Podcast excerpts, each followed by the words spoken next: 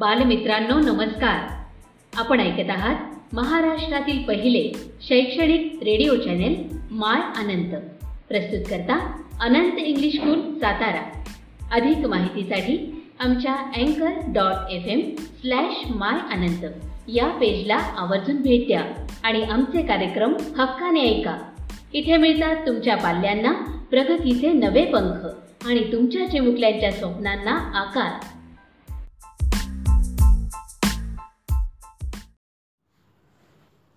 Hello student I am Badekar S B assistant teacher in Anant English school Satara today we are going to learn poem three point one Coromandel fisher म्हणजे कोरोमंडलच्या कोळी बांधव हो. मासेमारी करणारे म्हणजे त्याला fisher म्हणतात. Before that we will learn the warming up chitchat activity first question is what time do you get up in the morning तुम्ही सकाळी किती वाजता उठता? हे प्रश्नाचे उत्तर तुम्ही विच द्यायचे आहेत. म्हणजे मित्रांमध्ये चर्चा करून what time do you go to bed किती वाजता तुम्ही झोपी जाता? Where do you spend your holidays तुमचा तुम्ही वेळ सुट्टीचा वेळ कसा घालवता? त्यानंतर चौथा प्रश्न आहे what adventure do you like म्हणजे तुम्हाला कोणतं साहस काम करायला आवडतं? साहसी ॲक्टिव्हिटी करायला आवडते बघा. बोटिंग आहे. ट्रेकिंग आहे. स्कुबा डायविंग आहे. माउंटरिंग आहे. और समथिंग एल्स हं? हे ह्यापैकी तुम्हाला कोणती गोष्ट करायला आवडते? ॲडव्हेंचर हे साहसी आहेत सगळ्या ॲक्टिव्हिटीज त्यातलं कोणतं आवडतं? त्याचं चर्चा करायची आहे. After you finish your education म्हणजे तुमचं शिक्षण तुम्ही स शिक्षण घेण्यास संपल्यानंतर would you like to work close to nature म्हणजे निसर्गाच्या अ, संबंधात संबंधित असणारं काम तुम्ही करणार का? तुम्हाला ते करायला आवडेल का? What would you like to do मग जे करणार असाल तर कोणतं काम करायला तुम्हाला आवडेल? अशा प्रकारचे प्रश्न हे तुम्ही आपल्या सोबती जे क्लासमेट मित्र असतात त्यांना विचारून तुम्ही त्याची उत्तरं द्यायची आहेत. त्यानंतर खाली पासष्ट पानावरती आपल्याला एक्सपांडिंग होरिझॉन्स असं ते तिथं आहे बघा पाठ्यपुस्तकाच्या पासष्ट पानावरती आहे. म्हणजे तुम्हाला काय करायचं बघा write as many words as you can related to the following. You should have at least 20 words each. you may refer to your geography text book or other sources for that purpose Uh, then try to find english words uh, items uh, for the ones you have written आता तुम्ही geography भूगोलचं पुस्तक घेऊन इनके दुसऱ्या आणखीन काही पुस्तक संदर्भाने त्याच्या घेऊन तुम्ही हे दिलेले जे आहेत चार सी आहे म्हणजे समुद्र स्काय म्हणजे आकाश विंड म्हणजे वारा लँड म्हणजे जमीन याच्या संबंधित असणारे शब्द तुम्ही जास्तीत जास्त किती लिहू शकता हे तुम्ही करायचं आहे. आता मी थोडेसे बघा शब्द सांगतो. की write the words related to the following आता पहिल्यांदा सी आहे म्हणजे समुद्र आहे. यामध्ये बघा भरपूर शब्द सांगता येतील. परीक्षेत लिहायला आली ॲक्टिव्हिटी तर यामध्ये चार शब्द लिहायला येतात. म्हणजे तुम्हाला जास्त तुमची होकॅबलरी होकॅबलरी होकॅबलरी म्हणजे शब्दसंग्रह तुमचं वाढला पाहिजे. म्हणजे सी ॲनिमल समुद्र प प्राणी. वेव्ज म्हणजे लाटा वॉटर म्हणजे पाणी. फिश मासा सी प्लॅन्ट्स म्हणजे सागरी वनस्पती सीगल म्हणजे पक्ष्याचं नाव आहे. समुद्र पक्षी त्याला म्हणतात. स्टॉर्म म्हणजे वादळ. वयाज म्हणजे जलप्रवास. सीप म्हणजे जहाज. शोर म्हणजे किनारा. ब्रिज म्हणजे वाऱ्याची झुळूक. आणि सी वीड्स म्हणजे सागरात तळाला गवत असतं ते. किंवा वेळू त्याला आपण म्हणतो. तर अशा प्रकारे समुद्रावर शी संबंधित किंवा त्याचे रिलेटेड शब्द तुम्हाला लिहिता येतील. त्यानंतर विंड आहे बघा म्हणजे वारा. तर विंड ब्लोन म्हणजे वाऱ्यानं वाहून नेलेलं. सायक्लोन म्हणजे चक्रीवादळ. वेदर म्हणजे हवामान. रेन म्हणजे पाऊस. स्टॉर्म म्हणजे वादळ. विंड गेज म्हणजे वाऱ्याचा जोर मोजण्याचं यंत्र असतं. मान्सून त्यानंतर ब्रिज ती वाऱ्याची झुळूक असते त्याला. विंडफॉल म्हणजे धबधबा. विंड मिल म्हणजे ती पवनचक्की आणि विंड चिटर म्हणजे वाऱ्या पावसापासून वाऱ्यापासून संरक्षण करणाऱ्या अंगात असतं ते जॅकेट त्याला विंड चिटर असं म्हणतात. म्हणजे एवढे शब्द विंडशी संबंधित तुम्ही आहेत तुम्हाला कमीत कमी चार तरी शब्द आले पाहिजेत आणि ते तुम्ही पाठ करायचे आहेत. आता स्काय आता आकाश आता हे तुम्हाला माहिती आहे द सन आहे स्टार आहे क्लाउड्स स्टार म्हणजे चांदण्या द सन म्हणजे सूर्य क्लाउड्स ढग द मून चंद्र रेनबो इंद्रधनुष्य व्हॅक्यूम म्हणजे निर्वात पोकळी किंवा रिकामी जागा ॲटमॉस्फिअर म्हणजे वातावरण त्यानंतर ॲस्ट्रॉनॉमी म्हणजे खगोलशास्त्र प्लॅनेट्स म्हणजे ग्रह सॅटेलाईट म्हणजे उपग्रह पेस्ट म्हणजे अवकाश आणि कॉमेंट्स म्हणजे कॉमेट्स म्हणजे धूमकेतू.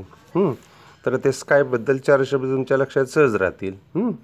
त्यानंतर लँड म्हणजे जमीन. आता यामध्ये पण भरपूर शब्द असतात. प्लॉट्स म्हणजे भूखंड डेझर्टम्स म्हणजे वाळवण लँडस्लाईड म्हणजे दगड माती असं दरड कोसळणीवरून येणे त्याला लँडस्लाईड लँडस्केप म्हणजे रमणीय असा भूप्रदेश जंगल्स असतात व्हॅलीज म्हणजे दाऱ्या असतात रिजन म्हणजे प्रदेश असतात लँडलॉर्ड म्हणजे जमीनदार माउंटन म्हणजे पर्वत सॉईल माती कॉन्टिनेंट म्हणजे खंड आणि ॲग्रिकल्चर म्हणजे शेती. असे तुम्हाला कंप्लीट द वेब अशा डाय तुम्हाला येतात शब्द जाल त्याला म्हणतो आपण. ते तुम्ही जास्तीत जास्त शब्द लक्षात ठेवा आणि लिहिण्याचा प्रयत्न करा. त्यानंतर याच्यामध्ये बघा prepare bilingual glossary for each of the topics आणि ती सी आहे arrange the glossary in two ways according to the alphabetical order of letters in your mother tongue mother tongue म्हणजे मातृभाषा. आणि दुसरा आहे बघा according to the alphabetical order as head म्हणजे तुम्हाला माहीत आहे वर्णानुक्रमे शब्द लावायचे. हां? तर तुमचा शब्दसंग्रह दोन्ही भाषेमध्ये तुम्ही तयार करायचा. आहे. आता आपण काय करूया? पान नंबर जी तुमच्या सहासष्ट पानावरती कविता आहे.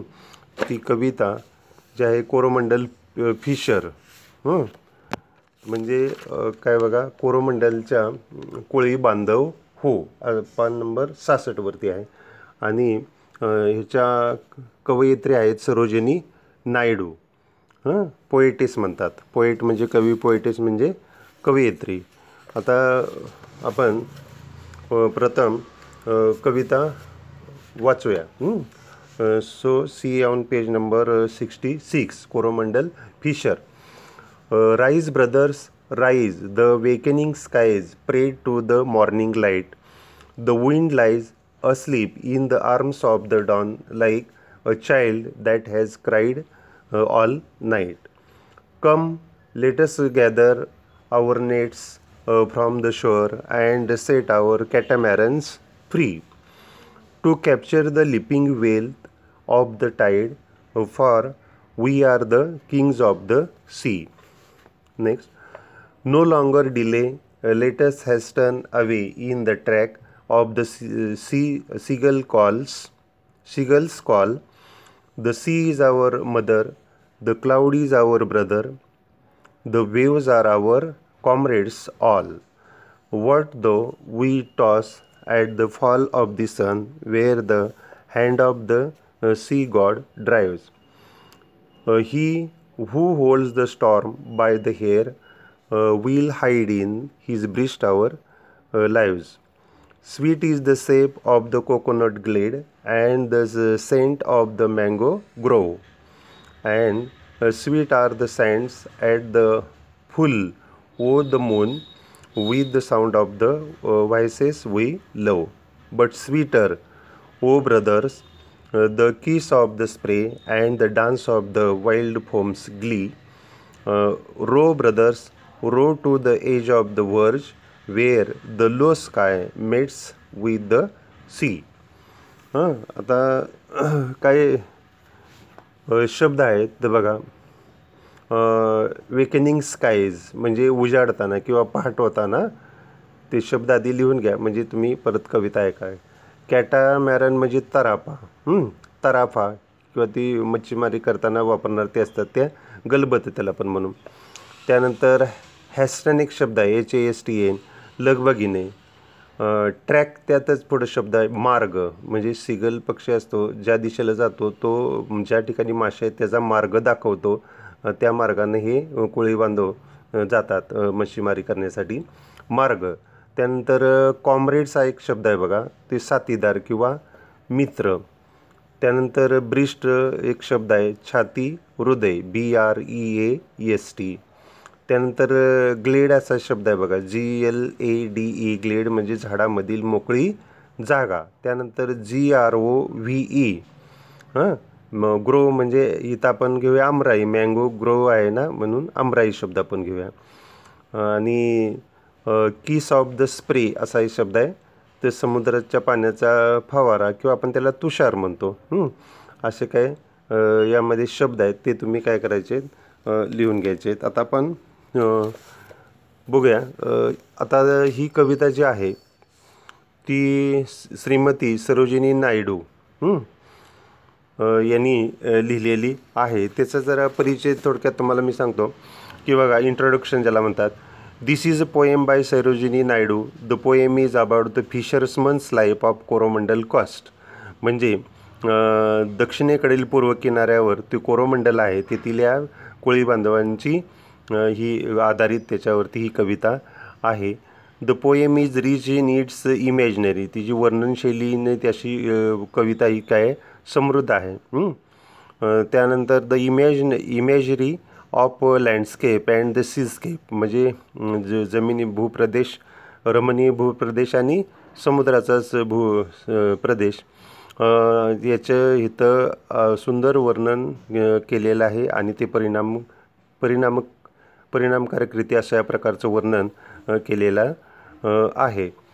तर बघा सरो श्रीमती सरोजिनी नायडू यांनी काय केले भल्या पहाटे समुद्रात मासेमारीसाठी जाणाऱ्या मच्छीमारांना उद्देशून ही कविता लिहिलेली आहे. तर पहिली ओळ बघा. Rise brothers rise the waking skies pray to the morning light. म्हणजे उठा कोळी बांधव हो उठा. जागे झालेले आकाश पहाटेच्या सूर्यकिरणांना वंदन करीत आहे. हं? त्याचे स्वागत करीत आहे. बघा आणि ते उदाहरण देत आहे बघा. उदाहरण काय दिले बघा. The wind lies asleep in the arms of the dawn like a child that has cried all night जणू एखाद्या रडणाऱ्या बालकाप्रमाणे रात्रभर दंगा करून समुद्रावरचे वारे आता शांत झाले आहेत आणि पहाटेच्या कुशीत विसावलेले आहेत. तेव्हा काय करा तेव्हा मासेमारीसाठी निघण्याची हीच योग्य वेळ आहे. Come let's gather our nets from the shore and set our catamaran free चला. किनाऱ्यावरील जाळ्या उचलून समुद्रात आपापल्या नावा सोडूया. असं ते म्हणतायत. आता ते पुढं काय म्हणतात बघा to capture the leaping wealth of the tide leaping tide to capture the leaping wealth of the tide for we are the kings of the sea आपण आपण ते पुढं काय म्हणतात आपण या सागराचे राजा आहोत त्याने मुक्त हस्ते देऊ केलेली मासळीची अफाट संपत्ती प्राप्त करण्यासाठी आपण सज्ज होया बघा to capture the leaping wealth म्हणजे लिप वेल्थ म्हणजे संपत्ती अफाट संपत्ती. To capture the leaping wealth of the tide for we are the kings of the sea म्हणजे परत हे आहे का चला किनाऱ्यावरील जाळ्या उचलून समुद्रात आपापल्या नावास सोडूया. आपण या सागराचे राजे आहोत. त्याने मुक्त हस्ते देऊ केलेली देऊ केलेली मासळीची अपाट संपत्ती प्राप्त करण्यासाठी आपण सज्ज होऊया. त्यानंतर पुढे बघा. नो लॉंगर डिले डिले म्हणजे उशीर. लेटस हॅस्टन हॅस्टन म्हणजे लगबगीने किंवा घाईने. Away in the track of the seagull's call बघा. ते म्हणतात आता आपल्याला उशीर करून चालणार नाही. शिगल पक्षी पुकारा करीत आहे. त्या दिशेने लवकर कूच केली पाहिजे. हां? ते सांगतायत कोळी बांधव. आपण सिगल पक्षी ज्या दिशेला जातो आहे त्या दिशेनं आपण काय करूया? लवकर जाऊया. आपल्याला उशीर करता कामा नये. आपण लगबगीनं जाऊ द्या. जाऊया. The sea is our mother mother म्हणजे आई.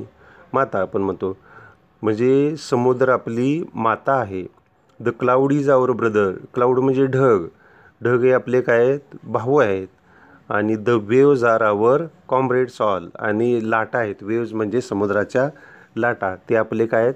साथीदार आहेत. हां? आता ब- पुढे बघा.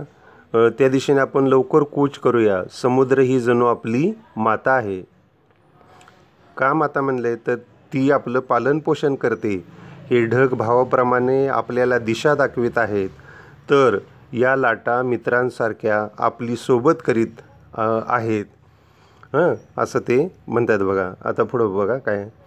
What though we toss at the fall of the sun when the hand of the sea god drives समजा सूर्य मावळतीला जाईपर्यंत आपण समुद्रात दूरवर भरकटलो तरी काळजीचे कारण नाही. आपली समुद्रदेवता वादळांनाही रोखू शकते. ती आपल्याला सुखरूप ठेवील हां? म्हणजे बघा what though we toss at the fall of the sun fall of the sun where the hand of the sea god drives हां? परत ऐका ही अ, अर्थ याचा काय बघा सूर्य समजा सूर्य मावळतीला जाईपर्यंत आपण समुद्रात दूरवर भरकटलो तरी काळजीचे कारण नाही. आपली समुद्रदेवता वादळांनाही रोखू शकते ती आपल्याला सुखरूप ठेवील असं कवयित्री इथं म्हणते. He who hold the storm by the hair will hide in his breast our lives असं बघा ते शब्द त्यातले मगाशी मी तुम्हाला सांगितलेले आहेत हां. तर he who holds the storm by the hair will hide in his breast our lives आता शेवटच्या कडव्यात बघा क कवयित्री काय म्हणते sweet is the shade of the coconut glade and the scent of the mango grove म्हणजे आता अखेरच्या कडव्यामध्ये कवयित्री असं म्हणतात की नारळाच्या झाडा झाडांची कोकोनट म्हणजे नारळाचे झाड.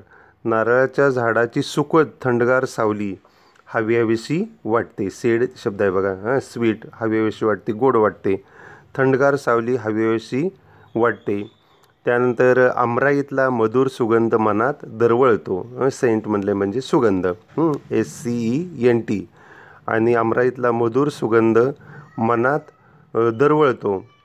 And sweet are the sands at the full o' the moon with the sound of the voices we love हां आणि पौर्णिमेच्या रात्री वाळूच्या किनाऱ्यावर ऐकू येणारे आपल्या प्रिय माणसांचे आवाजही हवे हवेसे वाटतात वायसेस वी लव म्हणजे आपल्याला हवे हवे असणारे माणसाचे जे आवाज आहेत ते सुद्धा आपल्याला प्रिय माणसांचे आवाज आपल्याला हवे हवेसे वाटतात. आता शेवटचं बघा. पान नंबर सहासष्टवरती but sweeter o brothers the kiss of the spray and the dance of the wild foams glee बघा परंतु या सर्वापेक्षा गालाचे चुंबन घेणारे ते पाण्याचे तुषार. म्हणजे काय शब्द आहे बघा? किस ऑफ द स्प्रे बघा. म्हणजे काय? गालाचे चुंबन घेणारे ते पाण्याचे तुषार आणि हर्षाने उसळणाऱ्या त्या फेसाळ लाटांचे नृत्य. हं, आपल्या मनाला अधिक मोहिनी घालतात. परत आहे काही ओळ.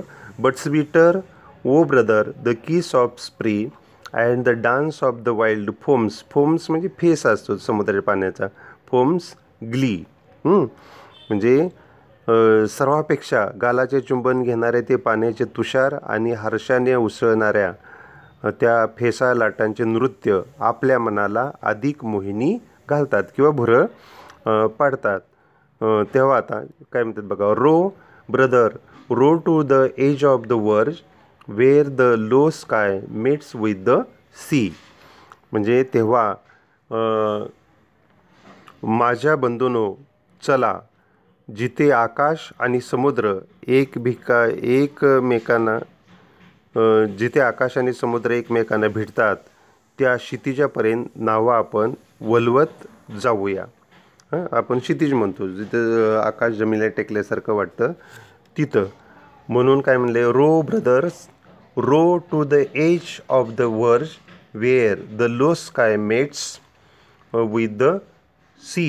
हां तर तेव्हा काय करा माझ्या बंधून चला जिथे आकाश आणि समुद्र एकमेकांना भिडतात त्या क्षितिजापर्यंत आपण नावा वलवत जाऊया. तर अशा प्रकारे हे सुंदर समुद्राचं आणि जमिनीवरचं समुद्रकिन्यावर किनाऱ्यावरचं वर्णन सरोजिनी नायडूंनी केलेलं आहे. कविता वाचा. हां? आणि त्यातले शब्द सांगितलेले आहेत ते लिहून घ्या. तर त्याचबरोबर थोडीशी तुम्हाला कल्पना थोडीशी देतो की ह्यातले शब्द आहेत जे याच्यामध्ये एक दोन तीन गोष्टी सांगतो तुम्हाला. प्रश्न असा येतो how many lines are there in the poem तर कवितेत किती वळे आलेल्या आहेत? तर there are twelve lines in the poem असं आहे. त्यानंतर काय वेळेला असं असतं write in a word or phrase पुढील शब्द प्रयोग कशाचा उल्लेख करतात? एका शब्दात किंवा शब्दसमूहात आपल्याला उत्तर द्यायचं असतं. ते थोडं सांगतो बघा. Leaping wealth of the tide तर संपत्ती कुठली आहे समुद्रातली तर fish. Kings of the sea कोण आहे? समुद्राचे राजे. Fisherman at the fall of the sun म्हणजे काय? ॲट द सनसेट म्हणजे सूर्यास्त आपण म्हणतो त्याला. At the edge of the verge म्हणजे हॉरिझन म्हणजे क्षितिज. तर हे असं येतं किंवा जोड्या लावा येतं. द विंड काय आहे? चाइल्ड दिलेलं आहे त्याला बघा चाइल्ड डॉन काय आहे बघा? Mother holding her child sea म्हणजे माता म्हणले म्हणजे मदर क्लाउडला ब्रदर म्हणले. आणि वेव्हजला कॉम्रेड्स म्हणजे आपले साथीदार म्हणलेलं आहे. हां ठीक आहे. त्यानंतर काय वेळेला रायमिंग वर्ड असतात. List the rhyming words in the stanza पहिल्या फर्स्ट स्टांजामध्ये आहेत बघा लाइट आहे. नाईट लाईटला शब्द नाईट फ्रीला सी सेकंड स्टांजामध्ये आहेत बघा कॉल आणि ऑल ड्राईव्ज आणि लाईव्ज थर्ड स्टांजा म्हणजे स्टांजा म्हणजे कडवं. तिसऱ्या कडव्यात ग्रो म्हणजे लव आहे. ग्लीला सी आहे. तर अशा प्रकारे ही कविता असते. आता यामध्ये तुम्हाला ॲप्रिशिएशन ऑफ पोएम पण जरा बघा. तर आपल्याला पहिल्यांदा टायटल मग टायटल असतं. त्याला अर्ध्या मार्काला येतं. कोरोमंडल फिशर्स. कवितेचं नाव आलं. किंवा then the name of the poem is in single inverted कॉमामध्ये लिहायचं कोरोमंडल फिशर. त्यानंतर पोएट किंवा पोएटिस आता ही पोएटिस आहे म्हणजे कवयित्री. The poem is written by Sarojini Naidu. असं लिहा. त्यानंतर याची राईम स्कीम आहे बघा. The rhyme scheme of the poem is A A B B हे सगळी अक्षर स्मॉल लेटर काढायचे आणि एकेरी अवतरण चिन्हामध्ये. बघा परत राईम स्कीम आहे का? The rhyme scheme of the poem is A A B B आणि फिगर ऑफ स्पीच काय आहे बघा? सिमिली म्हणजे उपमा metaphor M A M E T A P H O R हे दोन यामध्ये अलंकार वापरलेले आहेत. आता यामध्ये हे पोईटचं टायटल लिहायला अर्धा मार्क पोईट नाव लिहायला अर्धा मार्क त्यानंतर राईम स्कीमला एक मार्क फिगर ऑफ स्पीचला एक मार्क आणि याची थीम असते. त्या थीमला किंवा सेंट्रल आयडिया त्याला आपण म्हणतो कवितेची मध्यवर्ती कल्पना. द थीम ऐका जरा काळजीपूर्वक. The theme of the poem is that when human beings come together for a common purpose हं कॉमा द्यायचा. No force or adversary can adversary can block their way there could be risk in any challenging enterprise but human progress depends on facing them courageously हां? ठीक आहे अशी ही कविते कवितेचं काय आपण मी तुम्हाला सांगितलं आहे ॲप्रिशिएशन ऑफ पोएम सांगितलं ठीक आहे okay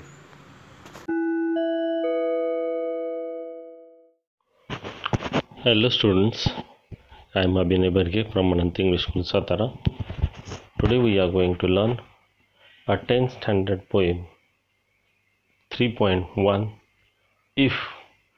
It is a poem written by Rudyard Kipling.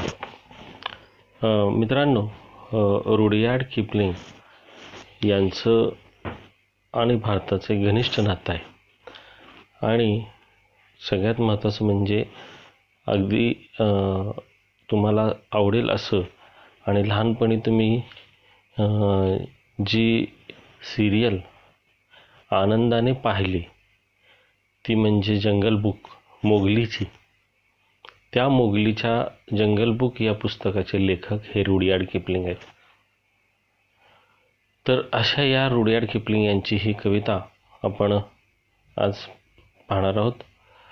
It is a piece of advice by father to his son ही कविता म्हणजे एक सल्ला आहे आपल्या मुलाला वडिलांनी दिलेला. अशा प्रकारे या कवितेमधून the father is the speaker म्हणजे वडील हे स्पीकर असणार आहेत. तर तत्पूर्वी आपण चिटचॅट ॲक्टिव्हिटी पाहूया. बघा तर मग पहिली चिटचॅट ॲक्टिव्हिटी काय तर how do you react when your parents call you आता जेव्हा तुमचे पालक तुम्हाला ओरडतात रागवतात तर हाऊ डू यू रिॲक्ट तर जनरली आपण आपली रिॲक्शन काय असते? वी कीप माम आपण शांत राहतो. Because it is your fault it is our fault म्हणजे आपण का गप्प बसतो? तर आपली चूक झालेली असते. आणि त्यामुळे आपण गप्प राहिलेलं असतं we should respect our parents and that is why we we just stay cool and calm आपण शांत राहतो. तर अशी सगळ्यांची बरीचशी प्रतिक्रिया रिॲक्शन असू शकेल वेगळी ह्याच्यापेक्षा वेगळी नसणार आहे. How do you feel when someone insults you जेव्हा तुमचा कोणी अपमान करत असेल किंवा केला असेल तर कसं वाटतं तुम्हाला? Naturally nobody likes being insulted कोणालाच आवडणार नाही. इन्सल्ट झालेला किंवा कुणी केलेला कोणालाच आवडत नाही. मग अशा वेळी आपल्याला काय वाटतं? तर वी म्हणजे आपण आपल्याला थोडंसं काही वेळेला राग येतो काही काही वेळेला आपल्याला वाईट वाटतं. मिक्स्ड फिलिंग्ज असतात आपल्या. कारण की आपण जर अपमान केला तर प्रत्येक वेळी आपण ज्या ज्यांनी अपमान केला त्याला आपण काही बोलत नाही किंवा बोलायचं नाही. तर आपण वी जस्ट स्टे कूल आणि आपली योग्यता जी आहे ती आपण त्यांना नंतर हो, प्रूव्ह करून दाखवू शकतो. त्यामुळे आत- एखाद्याने आपला अपमान केला तर आपण त्याला प्रत्युत्तर दिलं पाहिजे असं काही नाही. आपल्याला सगळ्यात मोठं उदाहरण देता येईल महात्मा गांधींचं. ते जेव्हा इंग्लंडवरून भारतात येत होते फर्स्ट क्लासचा पास त्यांच्याकडे होता आणि त्या टी सीने त्यांना डब्यातून ढकलून दिलं आणि जनरल डब्यात बसून बसायला सांगितलं. आता गांधी के गांधीजी केवढे होते आणि तो माणूस त्या टी सीनं त्यांचा अपमान केला तर महात्मा गांधींनी त्यांना प्रत्युत्तर प्रत्युत्तर देत बसले नाहीत. तर जर असं एखाद्याने अपमान कमी आपला केला कोणी तर आपल्याला काही कमीपणा वाटायचं कारणच नाही. आपली योग्यता नंतर त्याला समजून जाईल असं आपण काहीतरी करून दाखवू शकतो. तर तिसरं आहे how would you react when you are cheated by your friends तुमच्या मित्रांनी तुम्हाला फसवलं. तर तुमची प्रतिक्रिया काय असेल? तर नक्कीच तुम्हाला राग येईल तुम्हाला वाईट वाटेल की कारण की जो सगळ्यात मोस्ट ट्रस्टवर्दी आपण ज्याला म्हणतो ज्याच्यावर आपण विश्वास ठेवतो ठेवू शकतो असा आपण आपला मित्र असतो. आणि अशा एका मित्राने जर आपल्याला जर चीट केलं फसवलं तर नक्कीच आपल्याला वाईट वाटणारे राग येईल. त्याचबरोबर आपण जे म्हणजे, आपण विखिन्न मनाने विचार करू की बाबा का असं झालं? का आपण जर एवढं चांगलं वागतो आणि त्याने असं का केलं आपल्याबरोबर? Next what is wrong what is wrong to make difference among friends who belong to a different class colour और कम्युनिटी आता आप- आपल्या वर्गामध्ये अनेक प्रकारचे विद्यार्थी आहेत आपले मित्र आहेत मैत्रिणी आहेत. आणि त्यामध्ये आपण कधीही कोणत्याही प्रकारचा डिफरन्स करत बसत नाही भेद करत बसत नाही. बाबा तो तो वेगळ्या जातीचा आहे किंवा त्याचा रंग वर्ण वेगळा आहे कम्युनिटी समाज वेगळा आहे. त्यामुळे आपण त्याशी बोललं नाही पाहिजे. असा आपण डिफरन्स कधीच करत नाही. मग का करू नये हे? का करू नये? तर सगळ्यात महत्त्वाचं म्हणजे ह्युमनिटी हा एकमेव क्लास किंवा हा एकमेव कम्युनिटी आपण समजायची. म्हणजे मानवता हाच धर्म. हाच आपण समजायचा असतो. आणि दुसरी गोष्ट म्हणजे म्हणजे म सगळेजण सगळे जे या पृथ्वीतरावर जी जी काही माणसं आहेत ती सर्व एकच आहे. एकच आहेत. म्हणजे एकाच जाती धर्माची आहेत असं आपण मान मानलं पाहिजे. सगळ्यांमध्ये तेच लाल रंग रंगाचं रक्त आहे. त्यामुळे सगळेजण सारखेच आहेत आपण असं संवादायचं आणि त्याप्रमाणे त्यांच्याशी वागायचं असतं. तर this is the chitchat activity for you second chitchat activity काय बघा? Complete sentence meaning the meaningfully and share them with the class तर uh, इफची काही वाक्य आहेत. उदाहरणार्थ त्यांनी दिलेलं आहे if you read books you will gain knowledge जर तुम्ही पुस्तक वाचलं तर तुमचं ज्ञान वाढेल. आता दुसरा बाकी आपल्याला करायचे आहेत. If you do daily exercise जर तुम्ही दररोज अभ्यास व्यायाम केला तर काय होईल? You will be fit and fine तुम्ही काय राहाल? फिट अँड फाईन राहाल. त्यानंतर दुसरं वाक्य बघा. If you if dash dash दिलेलं आहे तर you will pass the exam तर तुम्ही पास कधी व्हाल? तर खूप चांगला अभ्यास केला. व्हाल तर if you study hard you will pass the exam त्यानंतर त्याच्या पुढचे अं, गाळलेली जागा आपल्याला पूर्ण भरायची. आहे इफ सुरुवातीला आहे आपल्याला तेवढंच दिलेलं आहे त्यांनी. तर आपण इथं म्हणू शकतो की if you try again and again जर तुम्ही पुन्हा पुन्हा प्रयत्न केला you will learn it well तर तुम्ही कोणतीही गोष्ट चांगली शिकू शकाल. आणि शेव शेवटी आपल्याला एक जे ॲक्टिव्हिटी वाक्य दिलेलं आहे ते पूर्णपणे आपल्यालाच करायचं आहे परंतु इथं थोडंसं उलटं केलेलं आहे त्यांनी.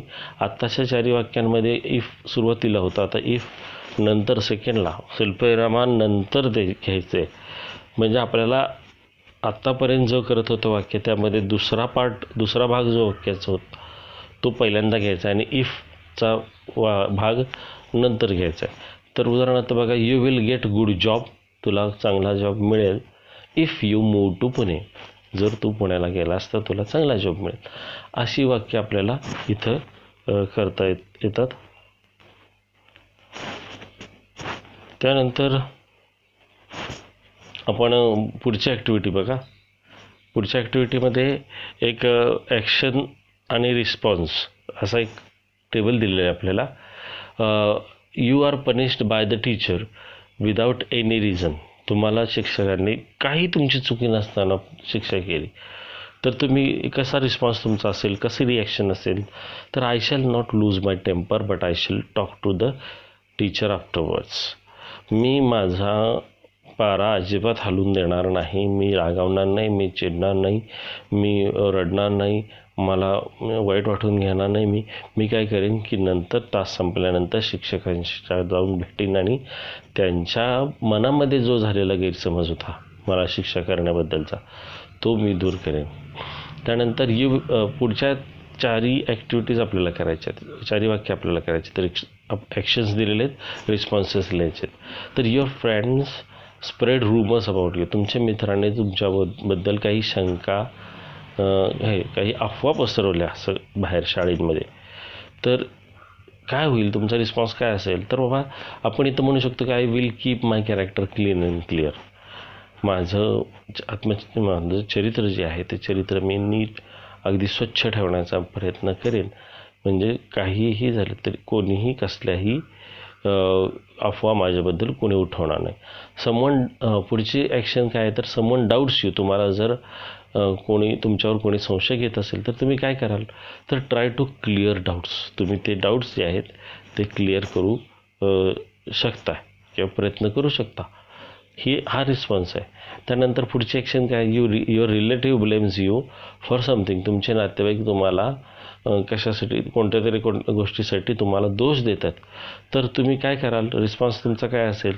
तर तुम्ही असं म्हणू शकता की I will try to prove my innocence मी माझा जो हे म्हणजे माझे काही चूक नाही हे मी त्यांना प्रूव्ह करून दाखेन सिद्ध करून दाखेन. त्यानंतर समवन हर्ट्स यू जर तुम्ही को- तुम्हाला कोणी इजा पोहोचवली तर तुमची प्रतिक्रिया रिस्पॉन्स काय असेल? तर आय विल फॉरगिव्ह हिम मी त्याला माफ करेन. म्हणजे काही वेळेला काय होतं की एखाद्याने मुद्दाम केलं असलं तरी किंवा एखाद्या एखाद्याने चुकून केलं असलं तरी सगळ्यात महत्त्वाची गोष्ट काय आहे तर you have to forgive him for the for this action तुम्हाला अशा प्रकारच्या करी कृतीला त्याला माफ केलं पाहिजे. कारण की भांडणं करून वाद करून म्हणजे आपल्याला म्हणजे वादाला वाद घेत घेतलाच पाहिजे असं काही नाही आहे किंवा ठोसाला ठोसा दिलाच पाहिजे असं काही नाही आहे तर आपण त्याचं उत्तर शांततेमध्ये सुद्धा देऊ शकतो. आता त्यानंतर पुढं आपण थोडंसं प्र प्रत्यक्ष कवितेकडे बोलूया कारण की आता परीक्षेमध्ये ही जी कविता तुम्हाला इफ कविता आहे या कवितेच्याबद्दल थोडक्यात अगोदर मला तुम्हाला सांगायचं आहे परत एकदा आपण इथं मगाशी मी सांगितल्याप्रमाणे ही कविता रुडियार्ड किपलिंग यांची आहे. आणि रुडियार्ड किपलिंग हे तुम्हाला पुस्तकात दिलेलंच आहे. आणि या मगाशी मी सांगितल्याप्रमाणे त्यांचा आणि भारताचा घनिष्ठ संबंध आहे. कारण की त्यांचा जन्मच मुळात हा भारतामध्ये झालेला आहे.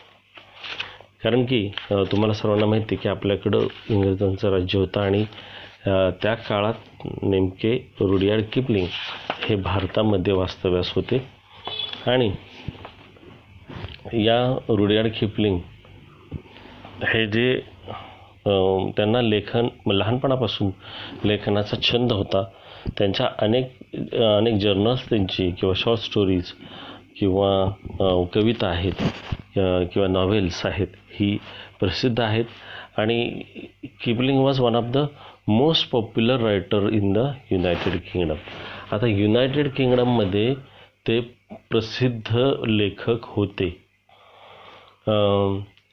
In both prose and verse in the late nineteen early twentieth centuries म्हणजे सुरुवातीला या दश म्हणजे एकोणीसशेच्या uh, सुरुवातीला हे एकोणीसशेच्या सुरुवातीला हे लेखक म्हणजे हा जो लेखक आहे तो लेखक खूप प्रसिद्ध होता. कधी इंग्लंडमध्ये त्यांचा जन्मच बघा ना अठराशे पासष्टमध्ये कुठं झाला माहिती आहे का? मुंबईमध्ये.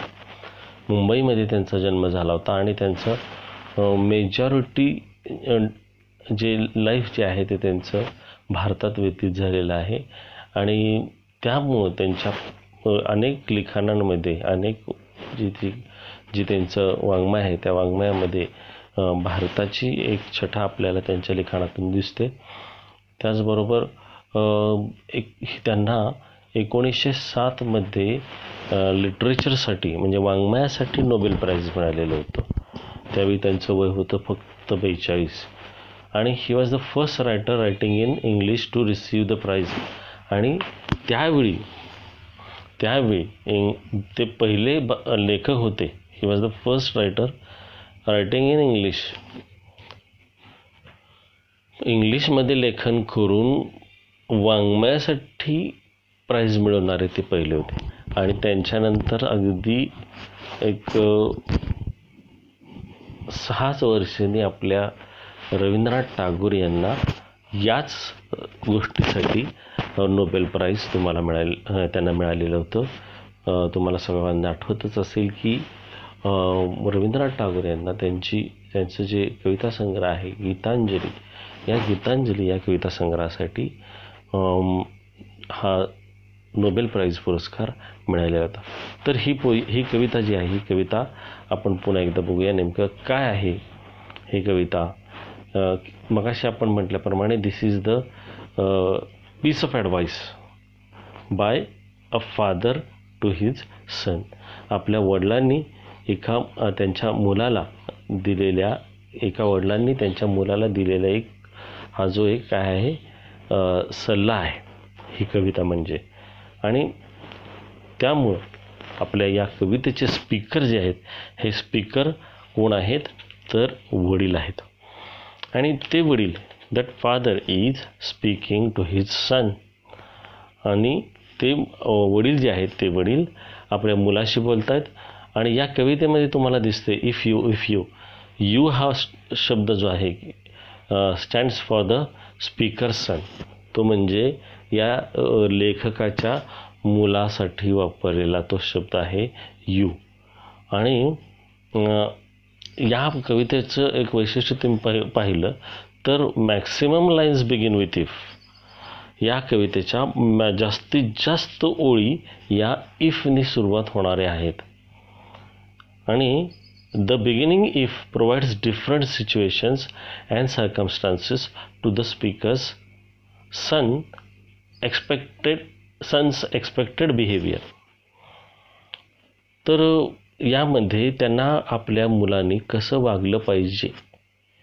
त्यांच्या अपेक्षा काय आहेत? इच्छा आकांक्षा काय आहेत? हे या कवितेमधून या ओळींमधून इफ या शब्दापासून ज्या ओळींची सुरुवात होते त्या ओळींमध्ये त्यांनी व्यक्त केलेली आहे. आणि न हे जे वडील आहेत the father gives the expected behaviour of his son in different conditions and situation वेगवेगळ्या परिस्थितीमध्ये आपल्या मुलांनी कसं वागलं पाहिजे हे त्यांनी या कवितेमधून सांगायचा प्रयत्न केलेला आहे. तर चला तर मग आपण बघूया आपला ही पहिली पहिलं कडवं. आता या कवितेमध्ये आठ ओळींची तीन कडवी आहेत. बघा पहिलं कडवं सुद्धा आठ ओळींचं आहे. आठ ओळींची तीन कडे म्हणजे चोवीस ओळींची ही कविता आहे. त्यामध्ये लेखक रुडियार किपलिंग यांनी काय व्यक् म्हणजे काय इच्छा त्या आपल्या मुलाकडून व्यक्त केलेल्या आहेत? काय अपेक्षा बाळगलेल्या आहेत? हे आपण पाहूया. फर्स्ट सेंटेन्स बघा. If you can keep your head when all about you are losing theirs and blaming it on you if you can trust yourself when all men doubts you but make allowance for their doubting too if you can wait and not be tired by waiting or being lied about don't deal in lies or being hated don't give way to hating and yet don't look too good nor talk too wise असा एक पहिलं कडवं मी वाचलेलं आहे. आता आपण थोडक्यात याचा भावार्थ समजून घेऊया. पहिले पहिल्या दोन ओळी बघा.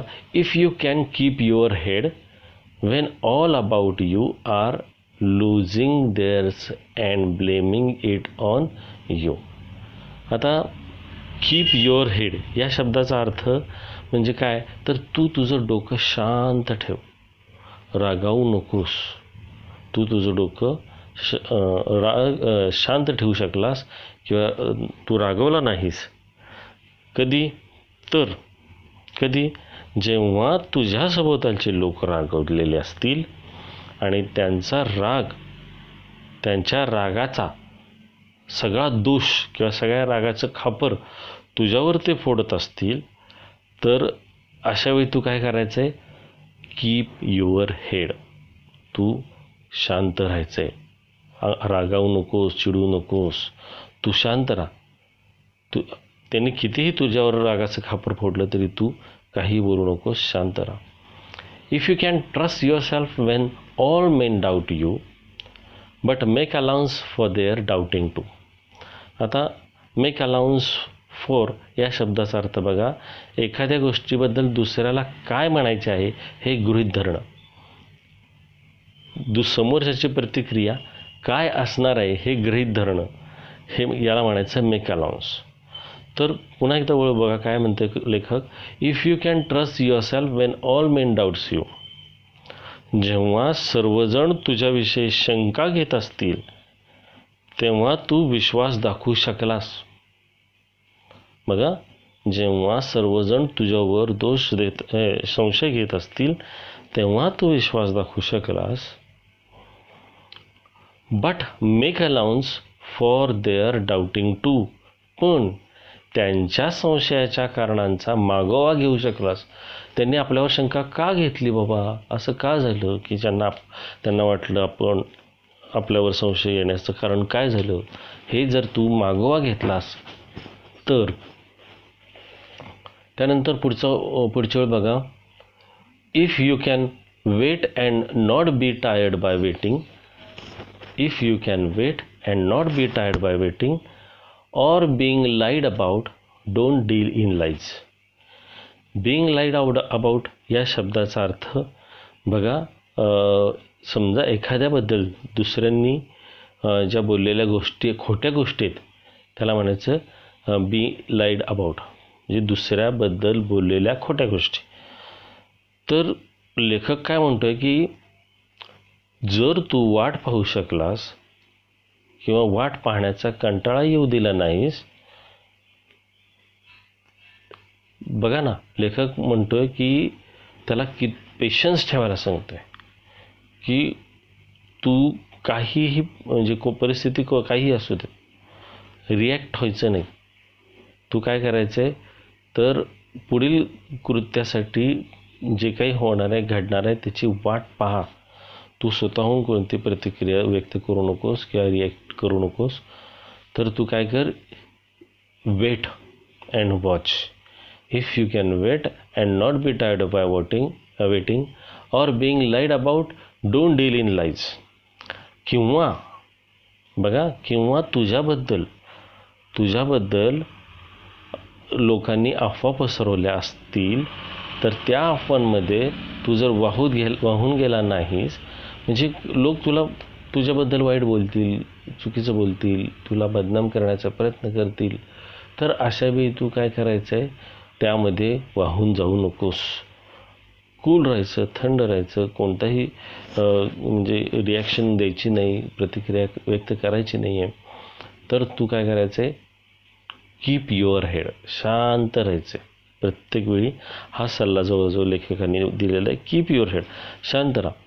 तर डोंट शेवटच्या आणखीन त्या कडव्यातल्या दोन ओळी काय म्हणतात बघा.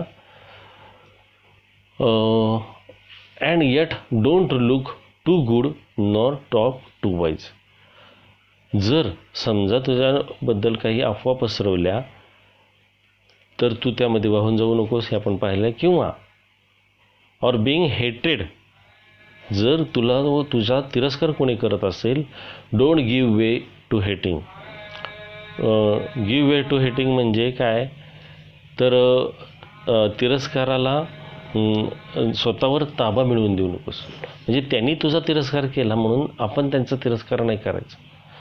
त्यांच्याबद्दल तिरस्कार त्यांनी जर तुझ्याबद्दल तिरस्कार व्यक्त केला किंवा त्यांना तिरस्कार तुझ्याबद्दल वाटतोय तर तिथं तू काही करून उपयोग नाही. तर तू शांत राहायचं आहे तू जर काही प्रतिक्रिया व्यक्त केली रिॲक्शन्स दिल्या तर कदाचित तुझी प्रतिमा आणखीन त्यांना म्हणजे तिर त्यांचा तिरस्कार कदाचित आणखीन वाढण्याची शक्यता असते.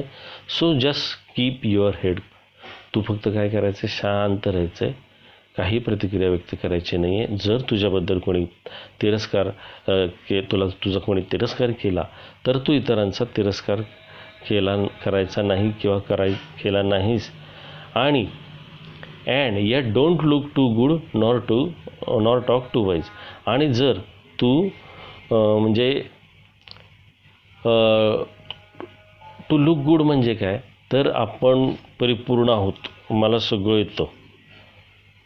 असं आपण जर दाखवायचं प्रयत्न करणे म्हणजे to look look too good म्हणजे परिपूर्ण असल्याचं जर दाखवायचं नाही असं वडील त्याला म्हणतात. किंवा नॉर टॉक टू वाईज किंवा आपलं ज्ञान पाजळू नकोस. किंवा आपल्या ज्ञानाचा देखावा करू नकोस. आणि असं जर नाही केलंस तर मात्र काय होईल? लेखक त्याला सांगतात की या सगळ्या गोष्टींमधून जर तू मी सांगितल्याप्रमाणे जर तुझी रिॲक्शन नसेल तर नक्कीच तू एक चांगला आदर्श मुलगा या जगामध्ये म्हणजे आदर्श मुलगा म्हणून माझा मुलगा म्हणून तू वावरशील. त्यानंतर बघा if you can dream second stanza आपण आता बघतोय.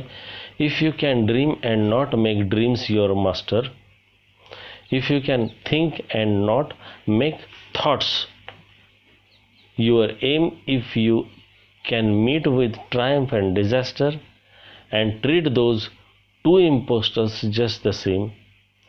If you can hear to hear, bear to hear the truth you have spoken, twisted by knaves to make a trap for fools, or watch the things you gave you your life to broken and stop and stoop and build them up with worn out worn out tools.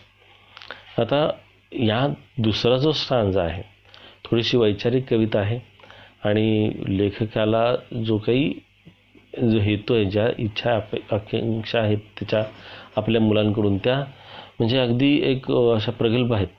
आणि त्यामुळं थोडंसं कदाचित तुम्हाला ह्याची भाषा थोडीशी अवघड वाटेल. परंतु हेतू अतिशय उदात्त आहे लेखकाचा आपल्या मुलाच्या प्रती. तर तो म्हणतोय काय बघा दुसऱ्या कडमध्ये if you can dream and not make dreams your master आता काय होतं की बरेच जण आपण स्वप्न पाहतो अनेक प्रकारची स्वप्न पाहतो. पण त्या स्वप्नांच्या आहारी जात नाही आणि जायचंच नाही आहे लेखकसुद्धा आपल्या मुलाला हेच सांगतोय की तू स्वप्न जर ब बघत असेल तर ठीक आहे काही प्रॉब्लेम नाही. पण त्या स्वप्नांच्या आहारी जाऊ नकोस त्या स्वप्नांना तुझ्या म्हणजे स्वप्नांचा गुलाम बनवू नकोस ती स्वप्न तुझी स्वामी म्हणून देऊ नकोस. If you can think and not make thoughts आणि तू जर विचार करू शकलास बघा आणि जर तू विचार करू शकलास आणि विचार युअर एम तुम विचार करणे हे तुझं जर ध्येय बनवलं नाहीस विचार करणं हे तुझं ध्येय बनवलं नाहीस. आता विचार करणं हा ध्येय विचार करणं ही चांगलीच गोष्ट आहे. कोणत्याही गोष्टीबद्दल विचार करणं हे ही चांगली गोष्ट आहे. म्हणून लेखक म्हणतो की जर तू विचार करू शकलास की आणि त्या विचारात म्हणजे त्या विचाराला म्हणजे तुझा तुझं ध्येय बनवलंस विचार करणे हे ध्येय बनवलंस नाहीस. If you don't if you can meet with triumph and disaster आता ट्रायम्फ म्हणजे विजय आणि डिझास्टर म्हणजे नाश. अनर्थ. तर इथं जर तो काय म्हणते if you can meet with triumph and disaster यश अपयश हे आयुष्यात आपल्याला सगळ्यांना मिळतच राहते या दोन्हीपैकी एक कुठलं तरी मिळणार आपल्याला. यश मिळेल नाहीतर अनर्थ घडेल. आणि त्या दोन्हीला जबाबदार आपण असतो. दोन्ही गोष्टी आपण केलेल्या कृत्यामुळे आपण केलेल्या आपल्या परफॉर्मन्समुळे आपल्याला मिळत असतात. तर लेखक त्याला सांगतो की if you can meet with triumph and disaster and treat those two impostors just the same आता इम्पोस्टर हा शब्द वापरल्यावर का. इम्पोस्टर्स म्हणजे इम्पोस्टर या शब्दाचा अर्थ आहे भामटा. भामटा म्हणजे तुम्हाला जो फसवणारा किंवा ढोंग करणारा त्याला म्हणतात इम्पोस्टर तर लेखक म्हणतो आहे की जय आणि पराजय हे दोघंजणं काय आहेत? दोन्हीही काय आहेत? बहुरूप आहेत. बहुरूपी आहेत. या बहुरूप्यांना दोन्ही बहुरूप्यांना तू जर साग सारखंच वागवू शकलास बघा सारखंच वागवलेस दोन्ही इम्पोस्टर्स आहेत. त्या दोन्हींना तू काय केलं? सारखं वागू शकलास. If you can bear to hear the truth you have spoken आणि तू जे काही सत्यकथन केलेलं आहे तू जे काही खरं बोललेलं आहेस तर त्या खरं बोललेल्याला म्हणजे तू जर सहन करू शकलास बघा त्या खरं बोललेल्या तू सहन करू शकलास. If you can bear to hear the truth you have spoken twisted by knaves आता ट्रूथ म्हणजे ट्विस्टेड बाय नेव्ज या शब्दाचा अर्थ बघा. नेव्ज म्हणजे गुलाम. नेव म्हणजे गुलाम. तर इथं स म्हणजे आता ट्विस्टेड बाय नेव्ज म्हणजे तर काय? तर काही फायदा करून घेण्यासाठी सत्यामध्ये थोडासा बदल करून घेणे. असा अर्थ होते तर if you can bear to hear the truth you have twisted by knaves या शब्दाचा अर्थ to make trap for fools sorry twisted by knaves to make trap for fools आता बऱ्याच वेळा काय होतं की ही जर दुष्ट आणि स्वार्थी लोकांनी तुला मूर्ख बनवण्यासाठी केलेल्या केलेला विपर्यास. बघा काही वेळेला लोक तुम्हाला काय करतायत? अं, तु तुम्हाला फसवतात. एक चुकीचा मुखवटा धारण करून ते बऱ्याच वेळा तुम्हाला जाळ्यात अडकवण्याचा प्रयत्न करतात. तर अशा लोकांच्या जर तू जाळ्यात अडकला नाहीस or watch the things you gave your life to broken आणि बऱ्याच वेळा काय होतं की तू तुझ्या जीवनाला जीवनामध्ये निर्माण केलेल्या जीवनामध्ये निर्माण केलेल्या वस्तूंना काय विध्वंस वस्तूंचा विध्वंस झालेला तुला पाहायला मिळेल कदाचित. म्हणजे तू एवढ्या सगळ्या गोष्टी केल्यास आणि त्या सगळ्या गोष्टी न म्हणजे नष्ट झाल्या किंवा मोडल्या तुटल्या तर हे सुद्धा तुला कदाचित पाहू पाहायला मिळेल. And stoop and build them with worn worn worn out tools आता ई एम निस्त दिसते. मग देम हा शब्द पूर्ण तिथं नाही आहे तर तो एक लेखनाचा प्रकार आहे. ई एम म्हणजे देम. तर and stoop and build stoop and build या शब्दाचा अर्थसुद्धा इथं दिलेला आहे. म्हणजे बऱ्याच वेळा काय होतं की तुम्हाला या हे ज्या स्टूप बिल म्हणजे त्याची पुनर्बांधणी करणे हां? पुन पुनर्निर्मिती करणे. तर जीवनातल्या ज्या काही वस्तू आहेत तू निर्माण केलेल्या त्या वस्तूंचा विध्वंस झालेला कदाचित कधी काही वेळेला तुला पाहायला मिळेल. आणि त्याचबरोबर त्यांची पुनर्बांधणी किंवा पुनर्निर्मिती करण्यासाठी निकामी झालेल्या हत्याराने कंबर कसलीस तर काहीही असू देत. बऱ्याच वेळा अनेक आपण स्वप्न पाहतो ती स्वप्न मोडकळीस येतात किंवा मोडतात भंग होतात. पण तरीसुद्धा आपण खचून जायचं नाही असं लेखक आप आपल्या मुलाला सांगतोय. की बऱ्याच वेळा तू अनेक केलेल्या गोष्टी चुकीच्या ठरल्या फोल ठरल्या पण म्हणून खचून जायचं नाही. तर पुन्हा नव्याने पुन्हा नव्याने त्या व त्याची पुनर्बांधणी किंवा पुनर्निर्मिती करायला सज्ज व्हायचे. त्यानंतर तर इफ यू तिसरं कडवं बघा. If you can talk with काव crowds and keep your virtue or walk with kings, nor lose the common touch.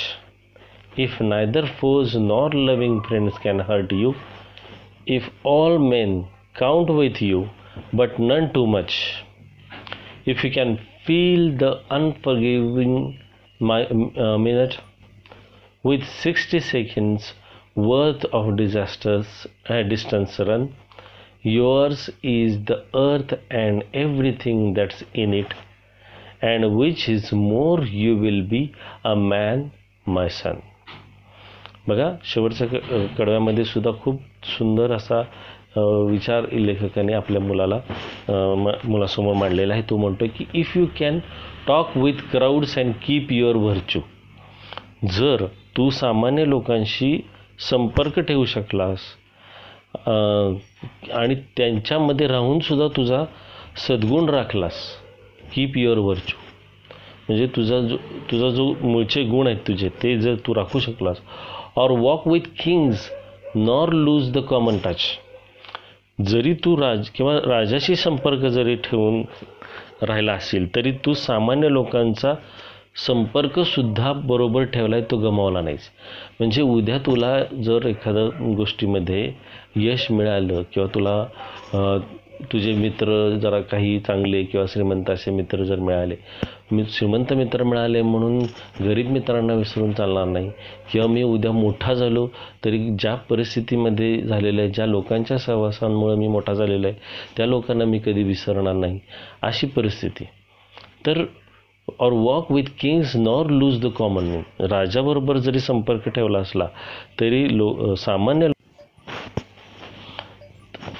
तर लो गमवायचा नाही. If neither foes nor loving friends can hurt you जर को तुझे कि काही दुश्मन नसावेतच पण जर काही जर तुला काय तुझ्या दुश्मनांनी तुला किंवा तुझ्या लविंग फ्रेंड्स या दोघांनीही म्हणजे तुझे काही वेळेला तुझे मित्र किंवा काही वेळेला तुझे प्रेमळ शत्रू जर तुला दुखावत नसतील जर तुला दुखावत नसतील if all men count with you but none too much आणि काउंट विथ यू म्हणजे काय? तर तुझ्याकरिता स- समान महत्त्वाचे आहेत. तर ऑल मेन सगळेच तुझ्यासाठी काय आहेत? समान आहेत.